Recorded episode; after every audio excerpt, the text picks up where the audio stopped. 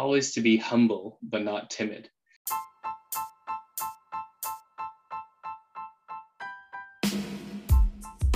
Hey everyone, I am Rish and welcome to Inspired, the podcast, the community, featuring inspiring people across numerous disciplines with passion to share their wisdom with us. In each episode, I will have insightful and fun conversations with inspiring people on their professional journey, their successes, struggles, lessons learned, and much more. I'm super excited about today's episode as our guest for today is Andrew Go, Senior Vice President, Chief Digital and Data Officer at Staples Canada, where he's currently leading the data driven omni-channel strategy and the digital customer experience and fulfillment for B2C and B2B channels. Andrew has a wealth of experience in successfully leading digital products and strategy, building analytical teams, and helping business win and scale with his leadership in multiple areas of the business. Thank you so much for joining us today, Andrew, and I'm delighted to have you on Inspired today. Thanks, Rish. I'm really happy to be a part of Inspired today and uh, caught your earlier episodes. Uh, hopefully, I'll be able to provide some insights for your for your listeners as well. But also happy to looking forward to learning from you. Thank you so much. So, Andrew, today we will be discussing your career journey, building digital and analytics products and strategy, and also about building high performance teams. But before I start, I would love to first start with your career journey. I believe you started your career with Harlequin and held various roles there, including setting up operations in India and to now heading multiple portfolios at Staples Canada. So, could you share about your incredible 20 year of journey? Yeah, no, happy to. It's a, it's one I don't think traditionally you could have plotted out, and and I had no idea it would have uh, evolved this way. If I think back, you know, I did an undergrad in business, and at the time I was thinking, well, I entered university thinking I was going to be an accountant, so that that that didn't happen. Um, and when I was finishing undergrad, I was thinking, do I want to go consulting or marketing? And I did, did a bunch of informational interviews, just kind of like how you and I first met, just talking and just getting some insights, like you know, trying to leave a good impression, trying to understand like some tips maybe, and maybe know someone else I could speak to. And through a number of these kind of meetings, I ended up getting a call back from Harlequin, as you mentioned which is the world's largest publisher of women's fiction. And they had a role opening in a, they had a children's education group and uh, it was a subscription business. And this is well before, you know, the online subscriptions get a box at your door. This is direct mail. We bought mailing lists and we sent it out and we would wait. You know, if you think about A-B testing today, you know, I change a banner on a website and in a few hours, I'll know whether or not that was successful or not. We buy mailing lists and we would do uh, direct mail creative and we'd wait for months to get enough responses back to understand, ooh, that creative worked better than the other. Um, so I cut my teeth on that running a, the subscription program. Uh, it was really fun, children's products. I have two kids today, and unfortunately, I didn't save enough of the products back then. Um, and from there, there was a chance that was opened on, in Harlequin's overseas department. And so 98% of Harlequin's revenues is outside of Canada. So there's a big overseas presence. And my job was essentially to assess new markets to determine whether or not we could further expand the Romance empire. Uh, they were already in over 27 languages in over 114 countries around the world. So finding new ones was a little bit tough, but we, we found a few opportunities in Eastern Europe, uh, as well as in Asia. And I spent a lot of time trying to figure out China, meeting state owned enterprises, trying to negotiate with them, uh, convincing them that you can make profit but they kept on winking and asking for ice wine, which wasn't so cool. Uh, so we, we kind of switched gears and we looked at India. And so this would have been 2007. So burgeoning middle class, you had a lot of modern retail happening, and it was really a lot of excitement. Uh, for those of your listeners who are familiar with Indian conglomerates, we got to meet like the the teams from Reliance. They were launching Reliance Fresh stores. Aditya Birla was launching their More stores. I met the the Pantaloons group that were launching big bazaars, as well as the the, the actual book retailers like Landmark and, and, Crosswords and Oxford. And we thought, hey, you know, there's something here. And uh, I was appointed to go lead that initiative, um, thankfully. And uh, so that was somewhat of my, my, my sister always says the TSN turning point in my career. So I packed up, I had finished my MBA, which I had been doing part time, and moved to the UK briefly to use as my staging point and then I moved to India. Um, you know, as many of your listeners may know, and as we discussed, like it's a different world there, and you just you need to be close to the action. And so within 11 months, we had found a great partner for distribution, the Living Media Group, uh, so the India Today Group. Um, we set up printing offices. I, I, set up an office in Mumbai. I set an office in Delhi. Um, we had national distribution, and we ran the business. And it was it was a lot of fun. It was pretty pretty. Uh, people think about retail today and think about point of purchase and racking. We were thinking about how can you protect books and display the books uh, when you're selling at magazine wallas who are just like have like carpet or, or tarp on the ground and you could be hanging off a tree or an umbrella. So it's different kind of challenges. In 2008, global uh, financial crisis things kind of slowed down. We still kind of we use partners because delivery was so cheap there. We could do e-com deliveries even before there was really e-com, and and so that was a lot of fun. So I did that for a couple of years came back to Canada, did more M&A work. We bought out our partner in Germany, launched a new licensed business in Thailand and in Russia. And then I switched focus to go uh, look at North American strategy for retail. And at that time, you know, there's a small company out of uh, uh, uh out west in the U.S. called Amazon. They were just uh, coming of age and taking out uh, Borders. That I think that was one of their first brick and mortar victims. ultimately, would not be their last, but um, we were coming up with a strategy. How do you partner with Walmart and Target to kind of control our foothold? And it was kind of at that time that Harlequin was still owned by Torstar. And for those of your listeners who don't aren't familiar, Torstar at the time was a broadly based media group, publicly traded company. They had acquired a business called Insurance Hotline, and they were looking for a new leader for it. And so they tapped me, and I said, "Oh, I've never run a fully complete end-to-end digital operation with engineers, product teams, uh, marketing, sales teams, the whole the whole thing. And I thought this is kind of interesting, but you know, part of me was leaving the wonderful world of romance to this eye, eyebrow raising industry of insurance. But I thought, hey, you know what? Let, us give this a go. Let, us naturally a very curious individual, and the notion of you know running my own P&L again and learning about an, a, a totally digital native company. I said, yeah, let, let's do this. And it was great. You know, when you think about how shoppers are today, right? If you're you go online, you go to Google, maybe Amazon, if you're looking for something, if you want cheap insurance rates, we we we we were there, right? We help customers save money on car insurance and home insurance. I thought, wow, this this online lead gen model is so great. We should expand it. But the name as insurancehotline.com became so prohibitive. So we looked at buying a few other companies in the Canadian space uh, and we end up opting to launch our own. So we launched another company on online business. It's in eight months from idea to in market.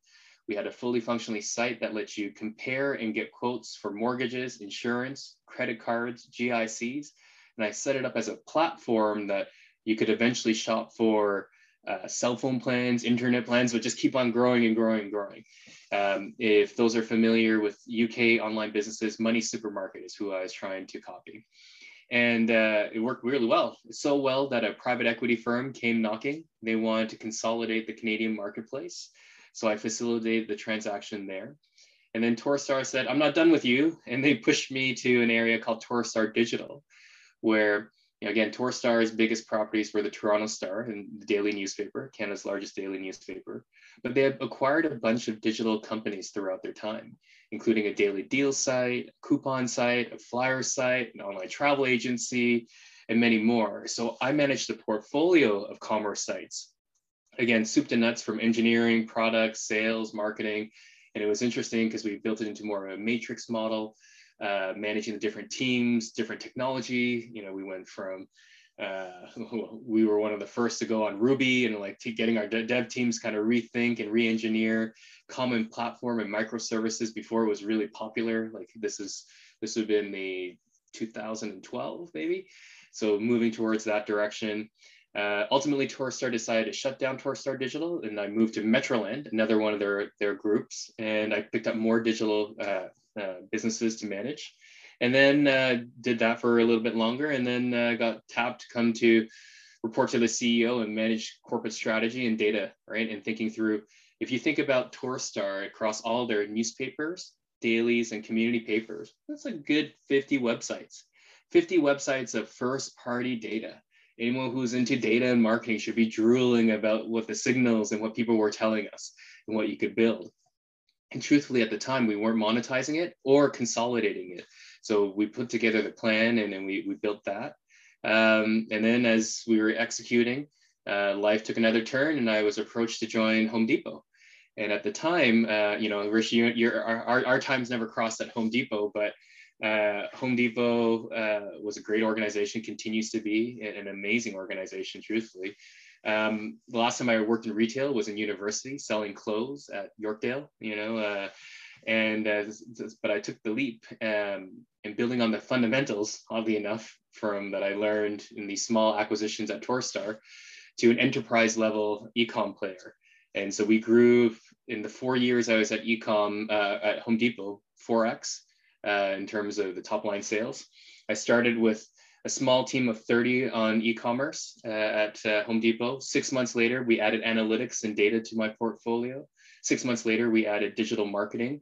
And then six months later, we added the rest of uh, like advertising, including television, radio, and the beloved flyers. Um, but it was a really great time on the analytics side you know, we partnered with great individuals. Uh, one I'm fortunate to still work with today at Staples, Omer Hawk. He's an incredible uh, visionary in the space. We re-engineered and looked at infrastructure, built things up, like pooled it into a common data lake, add data engineers to clean up the data, then add in a layer of data scientists to really unlock and can make those meaningful connections for automation uh, towards enabling better and more relevant marketing but you know the team under Omer's leadership went even further and started helping solutions for supply chain and merchandising, and it was really fantastic. And and building bridges with IT as well, which I think that's where your home was.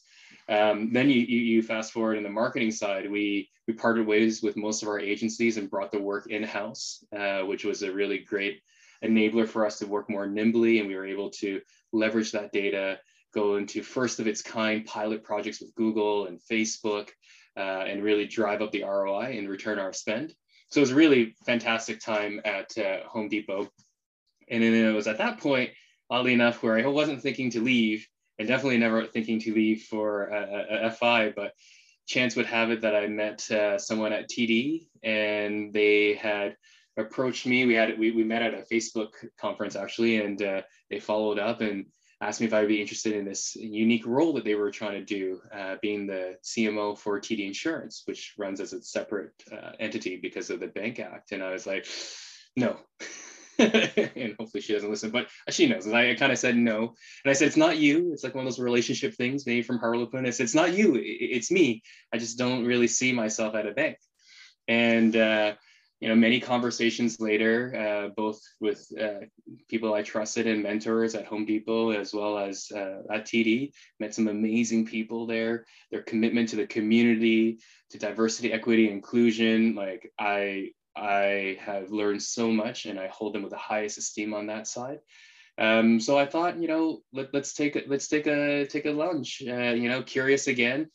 You know, the the big banks in Canada run so much. Um, and are so influential, both from uh, many people's careers to community. I thought Let, let's let's let's let's go. Let's find out. And so I ended up uh, taking that that role um, during COVID, which is a very sad goodbye to my team at Home Depot over WebEx, to a, to a welcome WebEx call at TD. And we did some amazing things with TD Insurance during the pandemic. We were able to grow to record profit levels and record growth. We launched new product lines and we fundamentally really captured the momentum from COVID to move to a more digital bias and also just to move faster, which isn't always the case at you know what people would think of at a, at a traditional uh, financial institution like at one as, as, as large as TD. But it was a great great adventure there. I spent about almost a year and a half there. Never had a pass card. Uh, never worked a day in the towers. Never never had to pay for over expensive parking uh, downtown and uh, you know, I, I, we've never met in person, but I'm I'm six foot three, so no one on my team knew until after I left when I had the chance to meet some of them, knew that I was really tall, because all you see for a year and a half is just web calls, and so uh, it was a great adventure there, lots of great relationships, and and, and I feel we, we made a lot of good impact because of the, the quality of the team and the vision and some of the amazing leaders there. Um, but then I was approached by this other opportunity to join the Staples transformation. And for those of you who, who, who aren't familiar with Staples transformation, the, the quick highlight of it is, you know, Staples is a, this is its 31st year in Canada. It was originally a subsidiary of Staples US. Uh, about four years ago, Staples US public company tried to buy Office Depot in the US. Federal regulators in the US prevented the sale. And from that point, um, a, private equity group called Sycamore Partners uh, acquired Staples, delisted the company, carved it up, emancipated Canada, uh, and started investing heavily in the Canadian marketplace, more so breaking the, the trend lines of all the three decades before. And it's been an amazing transformation from a warehouse that sold paper and office supplies to the working and learning company. So we've had massive investments in supply chain, on the digital transformation side. We were one of the first enterprise partners to go on uh, Shopify Plus's um, uh, B2B, pla- or their enterprise platform. Uh, we have been investing heavily in data. Uh, with my onboarding, we, we decided to be more declarative. Um, so hence the chief digital and data officer role. So in, in my current role, we stand, I, I'm responsible for four areas. So we have our e-commerce platforms, uh, whether it's uh, staples.ca, staplespreferred.ca for our small businesses, or eway.ca for our enterprise clients. Uh, I'm also responsible for our B2B small business, which is called Staples Preferred. So we, we have over 400,000 members in Canada, growing to probably over 600,000 by the end of the year.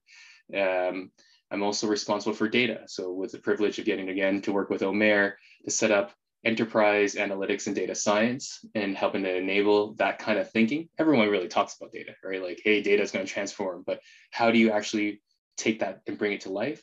So getting to work with uh, Omer on that is great. And then the last area that's also within my portfolio is supply chain. So I run supply chain uh, across the country from all our fulfillment centers, our import DCs, our fleet of trucks, our transportation partners, as well as uh, all our contact centers for Canada. And we've got agents here uh, in Canada itself, as well as in Morocco and the Philippines. Um, so it's the, the opportunity to be part of this transformation for this iconic brand as we continue to evolve and determine and set ourselves and help businesses and customers and teachers uh, and, and so much more uh, redefine this brand has been really exciting. And so I left TD with a heavy heart because I felt like I hadn't really fully given it. Like I never even worked a full day wearing a suit, uh, and uh, and here we are uh, at Staples today. But uh, that's been kind of my journey, probably a little bit longer. But uh, um, but yeah. Uh, well, thanks for sharing. This has been incredible journey, as I can see. Like you've seen right from you know when there were email, there were mail sent to how we have the digital product space today and how the data has become a commodity in digital space today and talking about like a couple of organizations that you mentioned home depot td i've, I've had privilege to you know mm-hmm. work at these uh, great organizations and have uh, learned a lot. Uh, so when i came to canada td i joined td and then followed by, by like home depot. And from my last four years journey in canada these two organizations have played a big part in you know what i have learned in, uh, in my time in canada.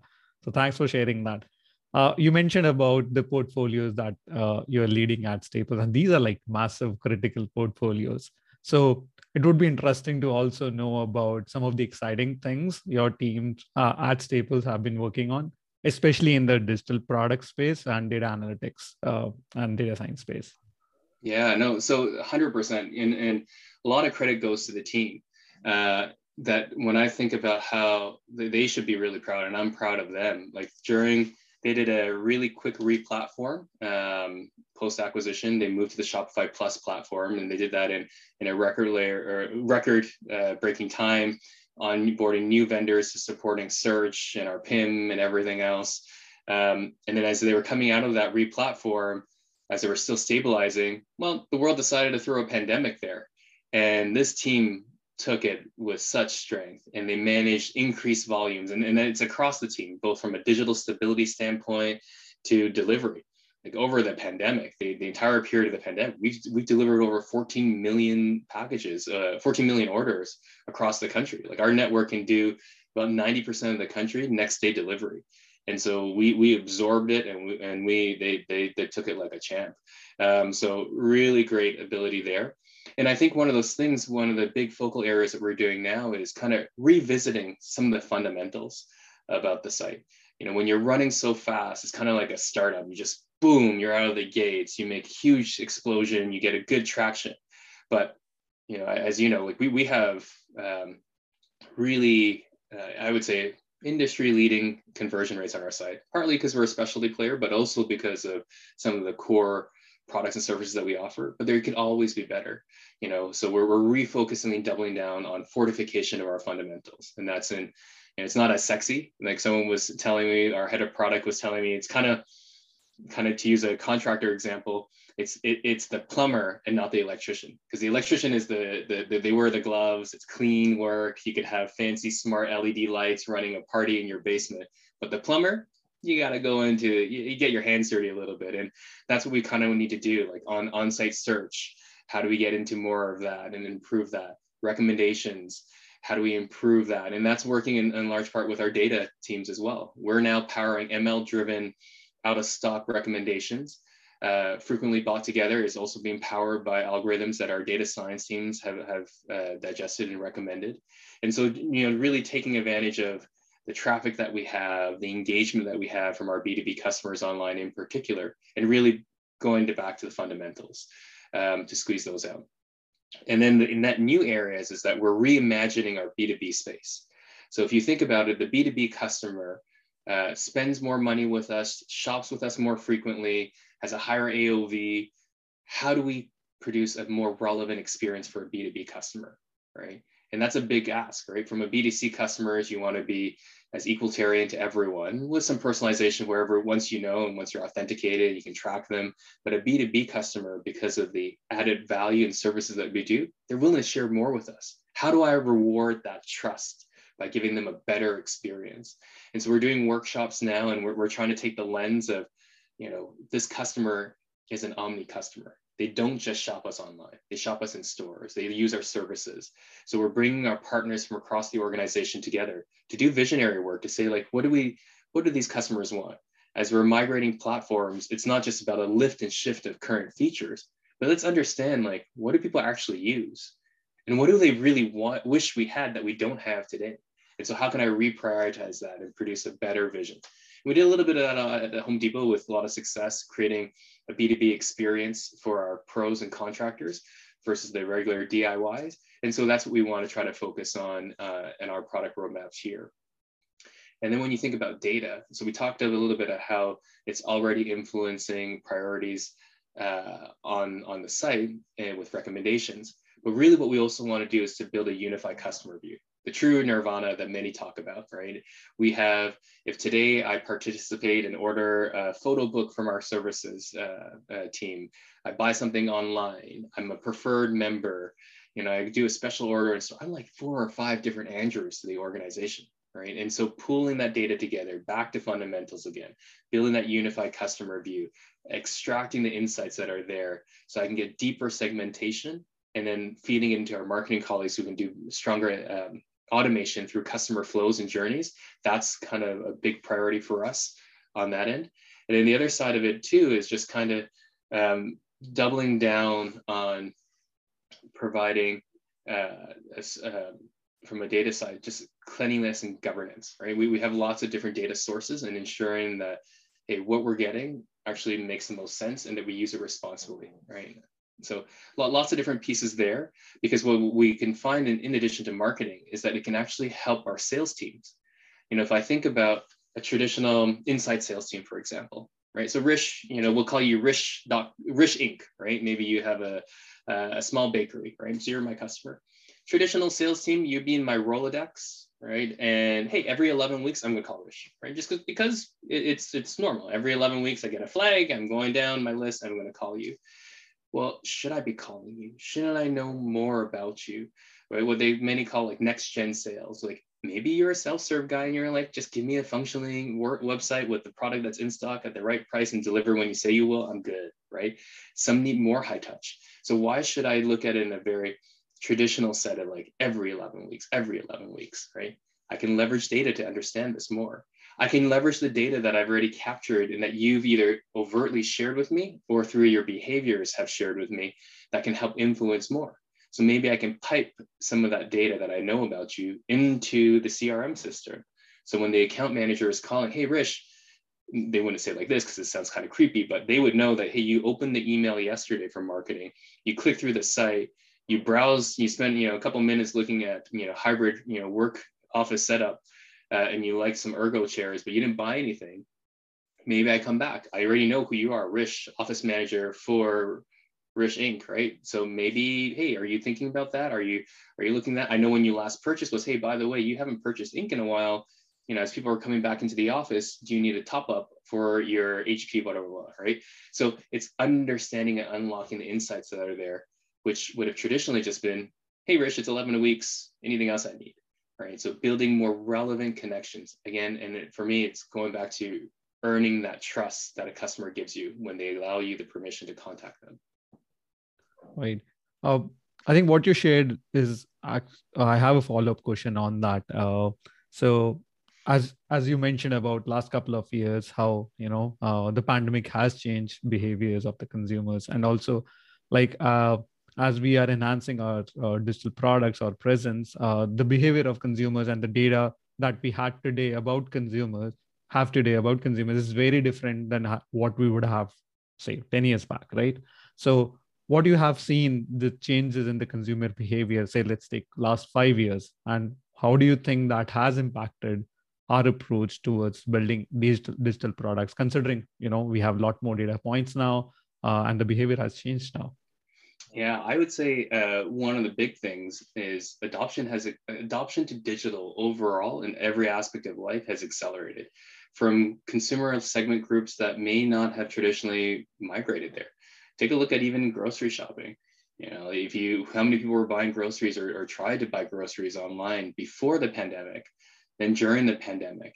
And it wasn't just a one one dash, right? You know, we were there not for six six months to build a habit. We were in pandemic. We're still in some shades of the pandemic for over two years now, and and so you could build habits there. And it may not be you will always go digital shopping for some things like because you had to during the pandemic but it'll be some kind of hybrid much like the, the future of work it was likely going to be more hybrid.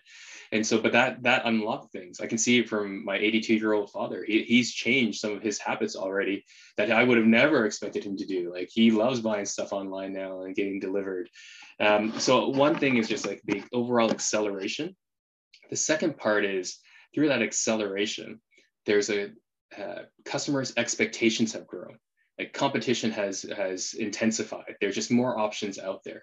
You know, with some of the, the great tools that are out there, small, medium businesses can compete with the big people, right? And, and they can get out there and and really tell their story and their reason to win a customer. And so that has become competition has intensified. And with every experience, you know, customers don't necessarily rate that last experience for your segment anymore you know, if I think about it, if we had a very um, friction-full experience to pick up a BOPUS order, right? But right before I go to pick up a BOPUS order, I went to Starbucks and I ordered on my app and I picked up the coffee by walking in and picking it up.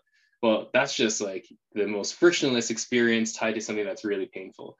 I'm going to associate like, wow, why can't these people get it right? Right? And so you're now being compared even more so to others that may or may not be direct competitors, but customers' expectations have just accelerated. So really, what I take away from it and what we, we talk to our teams is like, you just can't be complacent. Like there's no room for that anymore. The best experience isn't just our direct competitor. Our best experience is the last best experience this customer has received right? And, and so therefore it is it holds that bar really high. It's somewhat aspirational, but you gotta you gotta reach bigger, right? Otherwise you get into a silo where you're just looking at, you know, there's a there, there's a Chinese proverb where it's like you're the frog in the well. Hey, you're high fiving yourself because you think you're awesome in your tent, right? But it, it's it's it's not, right? Your world, the world of the consumer is so much broader now, and so it's acknowledging that. Right and you mentioned about the last experience of the consumer making that uh, great and that's what they're going to recall right so it uh, puts more emphasis on you know how you build your uh, digital products uh, uh, what you think when you're building your uh, digital products and emphasis on what makes my product great. Uh, maybe my product is great today; it may not be great tomorrow, as things would change. So, in what do you think makes a product great? I think it's the ability to know your customer. So it's, it's customer centric. Uh, it is something that you can identify throughout a customer journey uh, that you can remove friction. And the best is when you can remove friction that a customer didn't even realize they had. Because I think then you really produce genuine moments of joy. You know, you, you think who's who's done a really great job with that, and uh, so much so that their name has become a part of common our, our common language and jargon is Uber, right? When if you had to travel for business before, you get a cab, you have to wait. One you're in the cab depending where you are if you're not familiar it's like is this is this not to say that um, cab drivers are unethical but you know there's some out there who would take advantage. You're a foreigner. I'm going to take you on the really long road road to get to your destination and charge up the, the meter right? And then i have to get a receipt make sure i don't lose the receipt because i got to file expenses. Maybe i need to look for cash and i'm like digging up for cash think about that Uber experience. I know exactly. It's the most it's the most direct way. It's safe. If I needed to do anything, it's a cashless experience. It's all done through the app already, and I can get the email receipt that for expenses, so I don't have to do anything. It solves so many things that if I were to engineer, I don't know if I would have thought of all those things as a customer. Did I really need that? And it offsets like, do I want to get in some stranger's car? I don't know, but it's actually worked. So sometimes the best products are, you know, I, I think often it's managing the experience. You know, it's it's really much experience laden. Like many people say, hey, we should all be tech companies or we should all be data companies. I think we should all be experience companies, right? And then how do you remove friction from that? I think that's what ultimately, if you if you follow that, it leads to great products, which you know will create a stickiness factor that sets you apart from competition. Yeah. Um, you mentioned about uh, experience product. So I'll, I'll rather use experience product rather than a digital product because i think that definitely makes much more sense. And build, building any and uh, experience product or launching any experience product is not a simple process as we know by any standard. It's complex requires multiple partners to come together work as a team. For example you know technology engineering teams data teams leadership marketing all these different teams have to come together and you know to produce this great uh, experience product in order to be successful and solve consumer problems. Uh, how do you ensure they are all aligned with uh, the experience vision or the product vision and the overarching goals of the company or the leadership? Yeah. So i think it's a great point and it's truly where a lot of um, breakdown happens, right? It, it, it's when you don't have alignment and you don't have the resolve to see things through because you may have initial alignment, but you know, often with product development, it, it takes longer than what one might expect.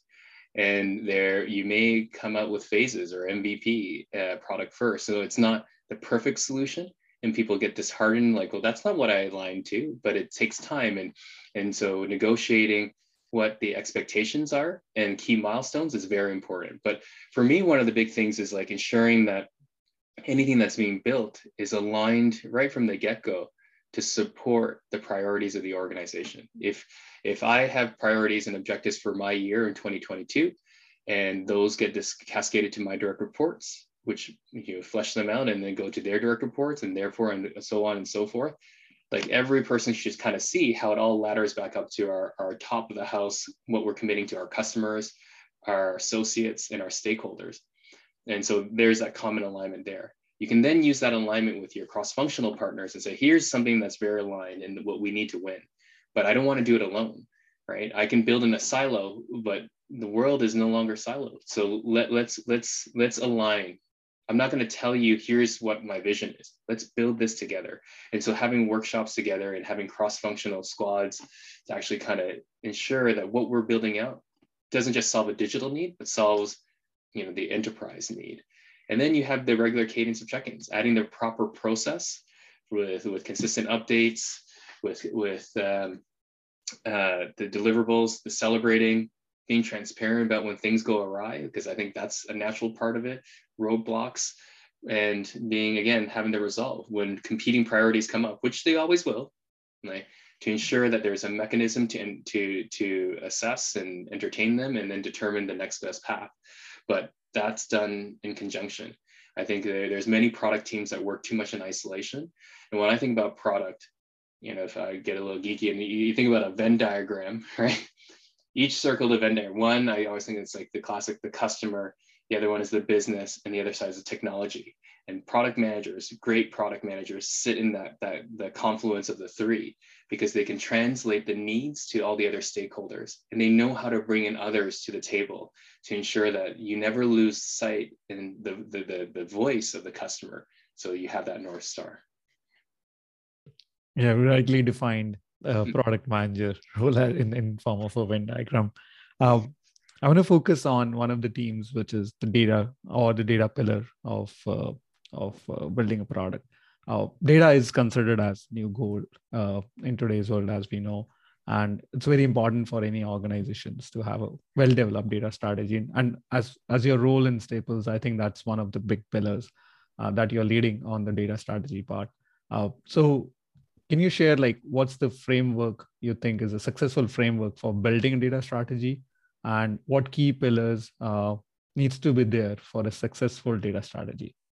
Yeah no it, it's that's a great question right? And you know part of it is thinking through um, taking stock of what you've got right? I, I think unless you're truly starting from zero data exists everywhere in the organization and it's being used uh, sometimes to its full potential and sometimes not right? And often in many organizations that i've encountered it sits in silos so one is kind of taking stock, how uh, understanding what's available, how people are using it, how would they like to use it, you know. Then then then you get its framework of where the, the lay of the land is today. But then it's it's also coming. How do you pull that data together, democratizing that data for for users? and it's defining the types of users. Some users will be self-serve reporting, you know, whether you use Looker, you know, Power BI, you know, Tableau, you know, just simple uh, extracts of information. And some of them will be heavy users, right? You know, we're going to mine this data, look for insights, create uh, meaningful applications that can be automated, that can help solutions. But first of it is kind of pulling it together into a common structure and then defining who your segmented users are and then then ensuring that the, the data is piped and governed in the right way right because you want to make sure that it's not getting corrupted or, or being misinterpreted but then it's just then feeding and unlocking use cases right uh, for different customer groups. And again it goes back to the different sophistication of, of those segments.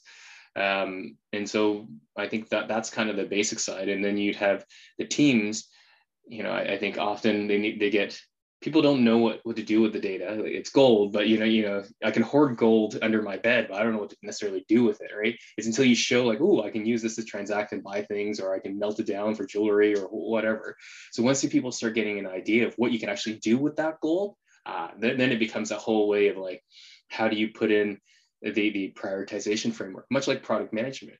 Like I, have told some of our data scientists, like you're you're one of the best kept secrets for now, but it won't be because as we continue to evangelize all the great work that's unlocked these automated things that you've done, whether it's to help online experiences, empower sales teams, push out relevant marketing, like word's going to get out, right? You're, you're going to help our supply chain colleagues determine where we should be storing inventory in advance by geography, by seasonality, where we should be pushing inventory in advance of where the demand is going to be because of historical data and transactions factored in with new influences. That's going to get out.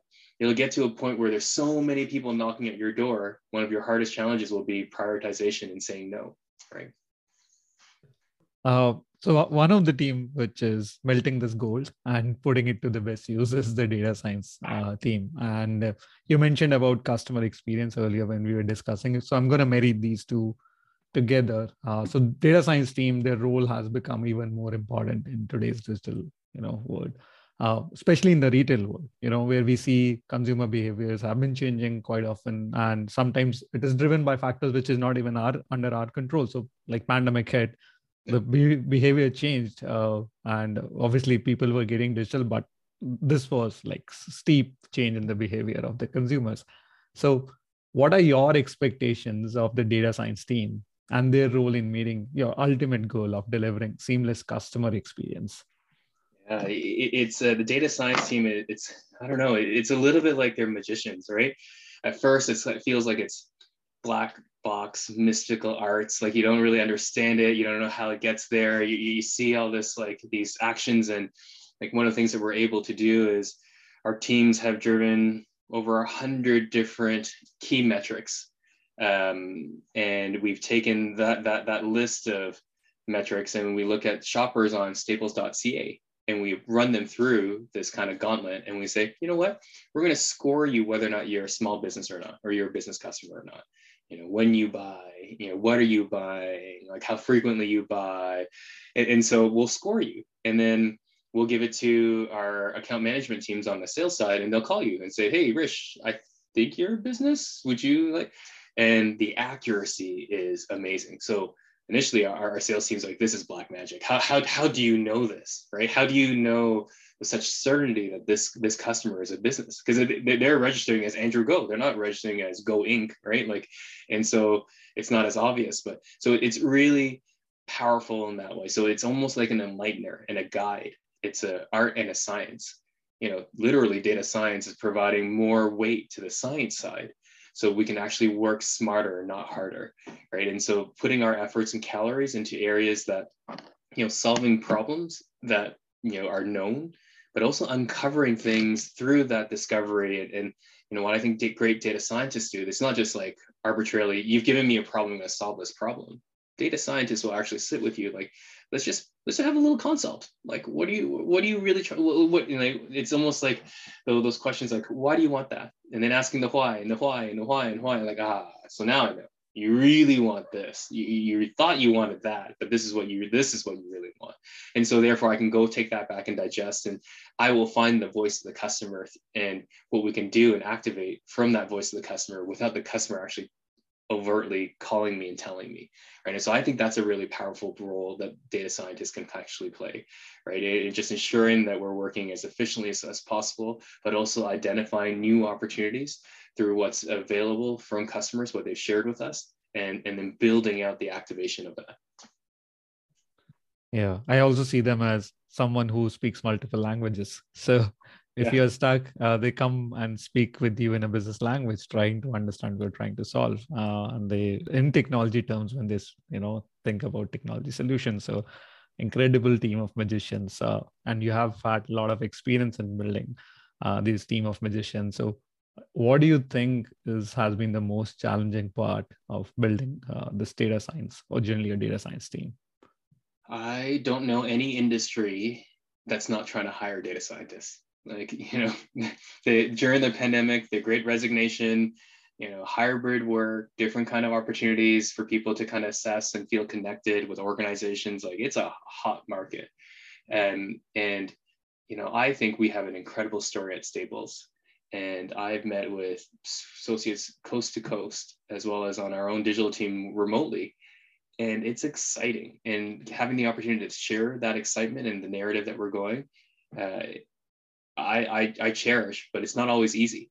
Right? Data scientists are being pursued by TD, by Home Depot, by Roger. That aspect of it, and then even when the talent is there, um, you, it's it's ensuring that between the steak and the sizzle, right? Like, are you a senior data scientist? Are you a manager? Like, what level of data scientist are you? Because now it's just like it's a title, but can you really deliver? Or and and if you're earlier in your career, it's okay. We can mentor and we can, but let, us just be transparent so we know what we're getting. And I think it's also one of those things um, where I've found when we're building, it's finding the right cultural fit. You know, I, I think um, by nature, data scientists are incredibly intelligent, right? But do do they have the EQ and cultural side to blend in with a team, right? And and uh, we've been very fortunate. The those that we have found on, on our teams in the past have uh, are incredibly humble and have worked with our culture and want to grow with us and can see the path forward. But it's not always the case. I've interviewed some that's just like hmm, a, a, little bit of an ego on you, right? Like, but uh, and I don't know. Like I've passed up candidates who I'm sure are amazing, have gone on to do great things, but it's a cultural thing, right? Where it's just like I we, we have to make sure that they can see and and engage and thrive in the culture that we have. You mentioned about some great work the teams at Staples are doing. So mm-hmm. I want to ask, like, what are you most excited for at Staples, and also if you can share the growth plan that uh, for you have for the product and the data science team at Staples. Yeah, I know. I I'm I continue to be excited about uh, the opportunities transforming Staples um, you know, into the working learning company and unlocking that uh, all the potential there. You know, I think about I, mentioned earlier, it's kind of like a 30 year old startup, right? It, there's that excitement level. There's processes that need to be put in place. We've been wildly successful. In some cases, I would say, honestly, despite ourselves, without the best tools, but we have investment and commitment from our shareholders, and we're investing a ton into, again, back supply chain, digital data, you know unlocking those opportunities i think we're just on the cusp of it right? We um, so i think it, it's really good building. We're we're, we're just we're, we're, accelerating our growth on both the product and on the data teams uh, on both sides because we truly see them as enterprise needs right? And we want to be supporting all of staples. So on the product side how can we product and ux? How do we help influence and create a more seamless experience a frictionless experience across the various uh, digital properties and in-store properties in that experience. From a data science perspective, it's a relatively new discipline. I'm the first chief data officer for the company. And so how do we actually move towards getting that unified customer view, moving towards that shared infrastructure, moving towards unlocking and democratizing that data? That's all that's all in the roadmap ahead of us. So we've got the commitment, we've got the support, and we've got the vision. Uh, now we're just looking for more to join in this, this incredible journey as we continue growing and evolving ourselves. Yeah, we're incredibly excited uh, for Staples 2 and also experiencing some of the great products we're going to put out there as consumers uh, and also, you know, have uh, some fantastic consumer experience. Uh, and before we leave, Andrew, uh, one life lesson that you would like to share from your experiences with our community yeah, I, I, have I've had this lesson from my father since I was young, uh, partly from his own life experience, but it was always to be humble but not timid.